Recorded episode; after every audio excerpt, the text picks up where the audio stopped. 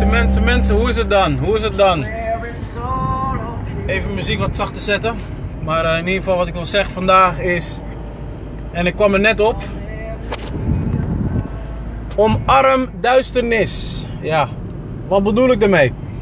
Omarm duisternis. Omarm de duister. Omarm ehm, de leegte. Omarm eh, alles wat donker is. Het klinkt heel vaag wat ik zeg. Dat is ook vaag. Maar let me break it down. Kijk, het leven is eigenlijk niks. En niks is eigenlijk het leven. En wat kan je nou creëren van iets wat leeg is of iets wat donker is? Alles. Alles zodra er maar licht op schijnt. Hè?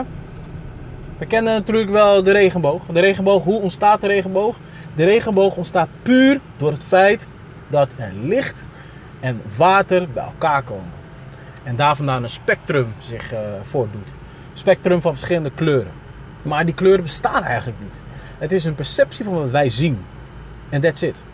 Dus daarom zeg ik, het leven is eigenlijk niks en niks is het leven.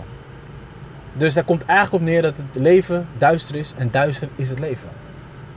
Omarm het. Want zonder licht is geen duister en zonder duister is geen licht. Het is een soort van yin-yang effect. En jij hebt zelf de macht, de kracht, de, de, de moed om er iets van te maken.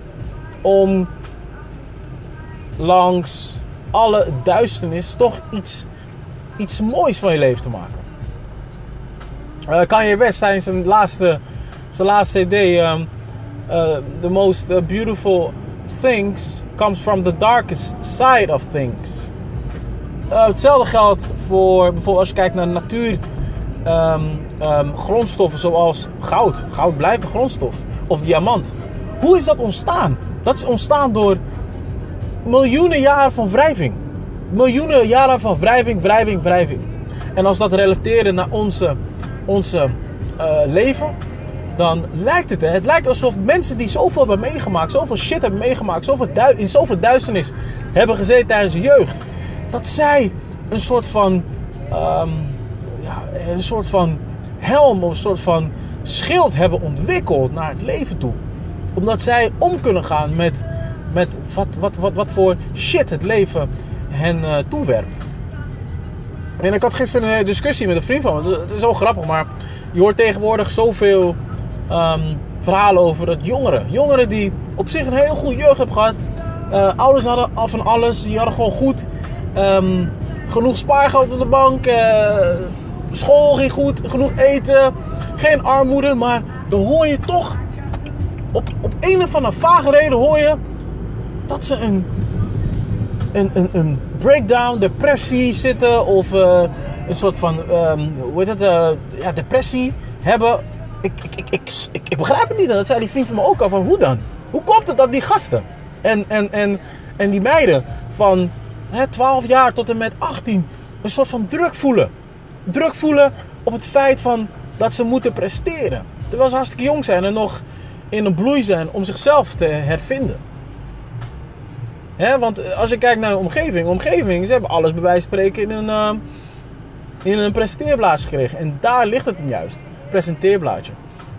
Het feit dat jij het zo makkelijk hebt gehad in je leven. En bij eerste beste tegenslag, dan weet jouw lichaam op een gegeven moment niet wat hij moet doen. En niet alleen jouw lichaam, maar ook jouw mind. Ja, je mentale eh, weerbaarheid is zo laag, omdat je totaal geen raad weet met wat je moet doen. He, want onze ouders, of tenminste de ouders van nu, die zijn opgegroeid in een relatief. Oh, ik moet hier even een ja, manoeuvre uithalen. Kijk, de ouders van nu zijn opgegroeid in een relatief um, goede welvaart. In de jaren 90 ging Nederland voor de wind. En uiteraard wil je dat natuurlijk ook voor je kinderen. Maar aangezien jouw ouders jou niet de hard knock life hebben geleerd, zoals in de jaren 80, ja, dan, ga je dat natuurlijk, dan kan je dat niet zo goed doorzetten naar jouw nou ja, offsprings. En bij de eerste, de beste of geringste tegenslag, ja, dan rijdt men al naar een uh, antidepressiva. Of bij de eerste, de beste tegenslag, dan meldt men al ziek. Of geven ze al, geven, geeft men al over. En vooral met de druk van, van social media lijkt het alsof ja, je, je, het niet goed gaat. Of wat, ik mee wil zeggen is, het lijkt alsof je iets hebt gemist. En dat is hem juist. Dat is iets wat, wat, waarvoor ik wil waken. Oh, ik moet weer een manoeuvre uithalen hier. Dat is iets waarvoor ik wil waken, dames en heren. Dat, dat we ons niet zo diep, maar ook zo diep in, in, in, in, in de schuldgevoel moeten aanpraten. Maar dat we gewoon moeten erkennen dat duisternis goed is. Ja, je hoort het goed. Duisternis is goed. It's all good. Omarm het. En, weeg, wees, en, en, en wees ervan bewust dat geduld en duisternis uiteindelijk het licht komt. Je kent het wel. Hè? Voor spreekwoordelijk gezegde, na regen komt zonneschijn. Of at the end of the tunnel komt vanzelf licht. Wees geduldig, loop door. En uh, wees sterk. En grijp niet direct naar, naar allerlei middelen die jou, jou, jouw pijn doet verzachten. Want trust me, it's all bullshit. Dus nogmaals, dames en heren, wees je van bewust dat het leven niks is en niks is het leven. En dat jij het kan inkleuren. Hm? Oké, dat wil ik even zeggen.